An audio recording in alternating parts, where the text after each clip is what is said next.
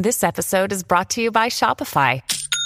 Forget the frustration of picking commerce platforms when you switch your business to Shopify, the global commerce platform that supercharges your selling wherever you sell. With Shopify, you'll harness the same intuitive features, trusted apps, and powerful analytics used by the world's leading brands. Sign up today for your $1 per month trial period at shopify.com slash tech, all lowercase. That's shopify.com slash tech.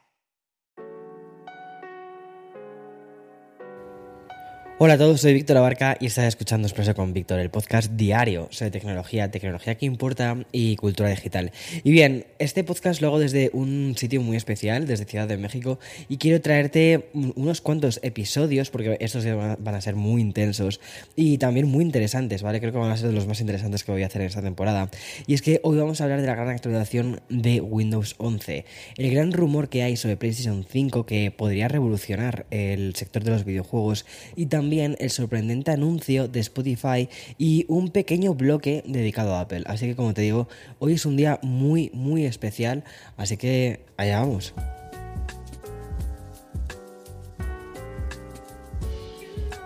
Si hay una compañía que ha sabido leer como ninguna otra esta etapa de nuestra vida en la que llamamos nueva normalidad, yo creo que esta ha sido Microsoft, ¿vale? Porque la gente de Redmond supo muy bien adaptarse a los cambios que mm, se produjo con el tema del COVID.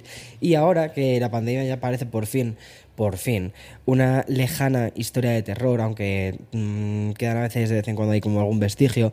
Bueno, pues en Microsoft lo que han querido es pasar a una nueva era. Y en Microsoft saben que el PC, el ordenador personal, juega un papel muy crítico en nuestra vida diaria. Y esos nuevos hábitos tan, eh, que han hecho que el trabajo y la vida tengan una diferencia un poquito más flexible y así también fue un poco como diseñaron y pensaron Windows 11. Me acuerdo cuando tuve la charla hace ya un año con Panos Panay sobre esto y me contó un poco también ¿no? cómo habían también diseñado Windows 11 teniendo en cuenta toda esta especie de eh, trabajo híbrido.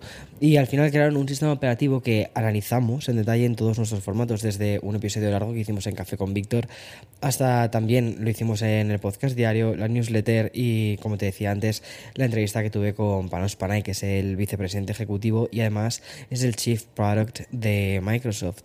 Y bien, eh, Windows 11 ya es la versión del sistema operativo más utilizada de la historia, pero esto no quita, ¿vale? Que desde Microsoft hayan querido ir un paso más allá.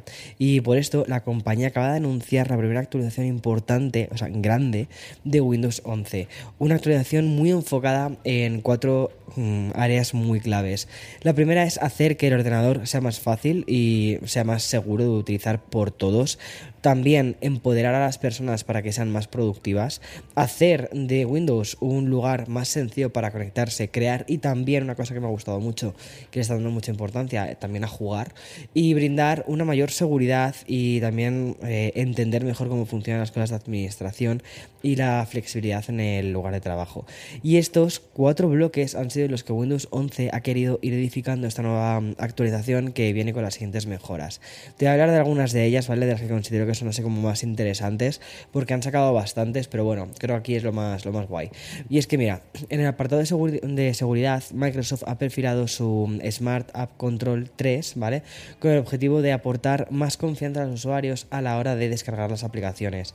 Y también se añade un nuevo Microsoft Defender Smart Screen, el cual, eso está muy guay, porque va a identificar cuando ingresemos nuestras credenciales en aplicaciones maliciosas o sites que ya han sido hackeados, te va a salir una advertencia, ¿vale? Y respecto a la accesibilidad, una de las nuevas funciones incluyen subtítulos generados automáticamente en cualquier forma de contenido de Windows 11. O sea, cuando Windows 11 detecte que hay audio, vas a poder hacer que los subtítulos funcionen de forma automática. Además, el acceso de voz también va a permitir controlar el dispositivo y también crear texto usando únicamente tu voz. Me parece una característica muy buena y sobre todo eso, sobre todo que abre la tecnología a más gente. Y luego ya a nivel de productividad, Windows 11 también incluye esta actualización mejoras en el diseño de Snap que mm, están experimentando con la navegación táctil y la capacidad de ajustar varias pestañas del navegador de Microsoft Edge. Además, también se va a implementar opciones como Focus y No Molestar, que como su propio nombre indica y ya conocemos también en, de, mm, esto ya lo, lo vimos también en Mac, ayudará a minimizar bastante las distracciones. Y luego Windows 11 también va a añadir Windows Studio Effects, que es una herramienta que lo que va a mejorar son las llamadas de vídeo y de audio, a la par que va a traer también nuevas herramientas para creadores. Y lo va a hacer gracias a mm, una serie de efectos de audio que lo que han hecho es utilizar la inteligencia artificial avanzada y también una cosa que te contaba de Voice Focus para mm, filtrar básicamente lo que es el ruido de fondo y únicamente enfocarse, ¿vale? En la persona que hay delante y está hablando. También además incluye la implementación que facilitaría una mejor conexión con las personas con las que estás hablando y también el encuadre este automático, que también ya hemos visto otras veces. Y la actualización del sistema operativo de Microsoft también va a incluir un guiño a la sostenibilidad, porque según informan desde la propia compañía, esta actualización de Windows ahora tiene en cuenta el carbono, lo cual va a facilitar que los dispositivos reduzcan las emisiones de carbono. Y lo va a hacer muy curiosamente de la siguiente forma. Mira, cuando los dispositivos estén conectados a Internet, se van a recibir los datos regionales de intensidad de carbono. Y en ese momento lo que va a hacer Windows Update va a programar las instalaciones, es decir, va a tener en cuenta los momentos específicos del día en los que las emisiones de carbono sean más bajas para de ese modo poner a descargarse la actualización.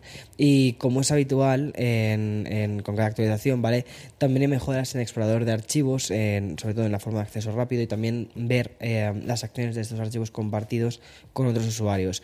Pero la actualización que yo creo, la, la aplicación que yo creo que vamos a sacar más provecho ha sido la aplicación de fotos que ha sido rediseñada, necesitaban mucho eso y simplifica bastante la navegación, la búsqueda, la administración y también el consumo de su colección de fotos. Además que se va a simplificar la acción de hacer copias de seguridad a través, ya sabes, de la herramienta esta que tienen en la nube que es OneDrive. Por cierto, OneDrive esto mucha gente no lo sabe y es, que, o sea, te lo cuento porque me pasa un montón, ¿vale? O sea, cuando tienes Office 365, o bueno, creo que ahora se llama Microsoft 365, pero bueno, cuando tienes el paquete de, de Word, Excel, PowerPoint, el que pagas año a año, pues tienes acceso a un tera de almacenamiento en la nube con OneDrive, ¿vale? Es que esto te lo cuento porque hay muchísima gente que no lo conoce y a mí eso me llama mucho la atención, que, dices, tienes un tera directamente, además que por usuario y creo que puedes tener hasta 5 usuarios, o sea, que es una pasada.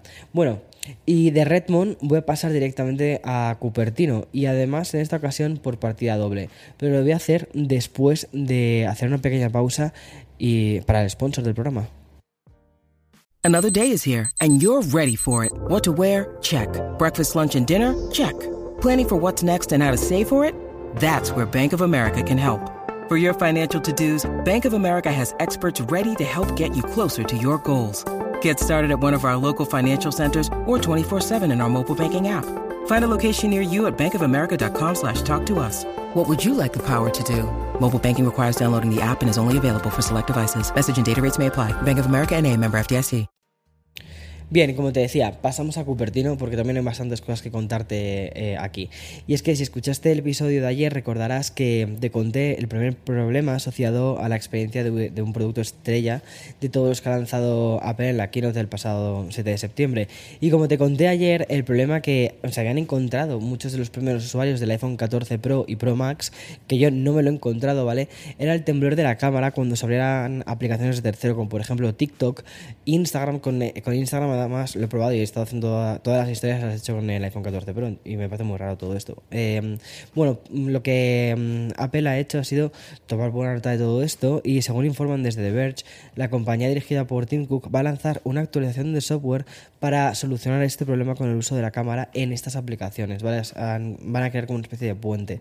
Y em, esa imagen temblorosa, esos ruidos como de zumbidos cuando sale la cámara con Instagram y TikTok, pues parece ser que se van a solucionar la próxima semana. Van a lanzar una actualización muy, muy, muy, muy rápida. Y aunque ayer ya se especulaba con que el problema estaría más cercano a las propias aplicaciones, eh, a, los desarrolladores que Apple, el hecho de que hayan confirmado el lanzamiento de una actualización, ¿vale? Lo que nos llevaría a pensar es justo lo contrario. Es decir, que el problema estaba más en la parte del iPhone y sobre todo con las APIs con las que se pueden conectar estas eh, aplicaciones. Podría, podría ser así, la verdad. Y bueno, sigo hablando de Apple, pero con un motivo un poquito diferente. Y es que hoy todas las grandes, todos los grandes medios recogen la misma bomba informativa. Y es que Apple subirá los precios de la App Store. Y la noticia ha partido de la misma fuente, que es Apple. La compañía emitió a última hora de ayer un comunicado en su blog en el cual anunciaban que a partir del 5 de octubre del 2022 los precios de las aplicaciones y de las compras dentro de la aplicación, excluyendo por ejemplo ejemplo, las suscripciones con renovación automática, ¿vale? En la, en la App Store, pues aumentarían en Chile, Egipto, Japón, Malasia, Pakistán, Polonia, Corea del Sur, Suecia, Vietnam y todos los territorios que se utilizan la moneda euro. Y sí, España también, ¿vale? Está ahí. Para hacernos una idea un poquito mejor, ¿vale? Vamos a poner un ejemplo de las aplicaciones que actualmente cuestan 0,99 euros. Pues estas apps van a experimentar un incremento del 20% alcanzando el precio de 1,19 euros. Y aunque mm, el comunicado de Apple no detalla los motivos, el análisis que podemos hacer nos lleva a una causa muy concreta y son las fluctuaciones monetarias que se han visto influenciadas por la inflación y sobre todo también el aumento de los costos de energía. Y Apple parece que lo que está haciendo es adaptarse a esta nueva situación que está siendo presidida por, en paridad además del euro y el dólar y mm, esto esta subida por lo tanto no tendría lugar en los Estados Unidos y también sí que se aplicaría el incremento de los precios del iPhone 14 y Apple Watch Series 8 en Europa. En fin, bueno, y otro, otro bombazo del día nos transporta directamente a la industria de los videojuegos. Y es que una de las fuentes más fiables en relación a este sector ha informado de la gran revisión que, se, que podría hacer Sony con PlayStation 5. Tal y como recogen estos eh, sites especializados, la idea que manejan para la consola de nueva generación es la inclusión de una unidad de disco extraíble. Hasta ahora lo que teníamos eran dos versiones de PlayStation 5. La más clásica, que estaría con el disco integrado, y luego una edición digital que es un poquito más económica y sin lector de discos. Bueno, pues la revisión de PlayStation 5, que podría salir además en septiembre, en septiembre del año que viene, acabaría con esta disparidad, o al menos en parte. Y es que Sony lo que haría sería lanzar ese lector de discos con el objetivo de que todos los usuarios que apostaron por la edición digital, básicamente por una cuestión económica, pues tengan al menos la oportunidad de disponer de un lector más adelante. Y la jugada aún sería más interesante para Sony, primero porque no tendrían que producir dos modelos diferentes de PlayStation 5, y segundo, porque la consola tendría un peso menor y también un tamaño un poquito más, más eh, bajo, con ventajas, por ejemplo, pues tanto para los fabricantes como también para eh, el transporte.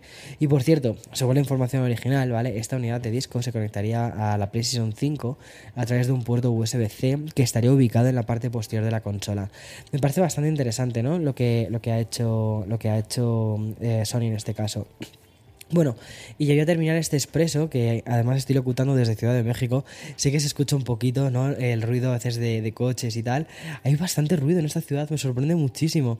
Bueno, pues lo que te quería contar es que eh, mañana mm, eh, vas a ser testigo de mi primera ponencia en el Wired Summit con una ultimísima hora relacionada además con Spotify y es que la compañía de origen sueco por fin ha entrado de manera oficial en uno de los ámbitos que faltaban en la plataforma, que son los audiolibros.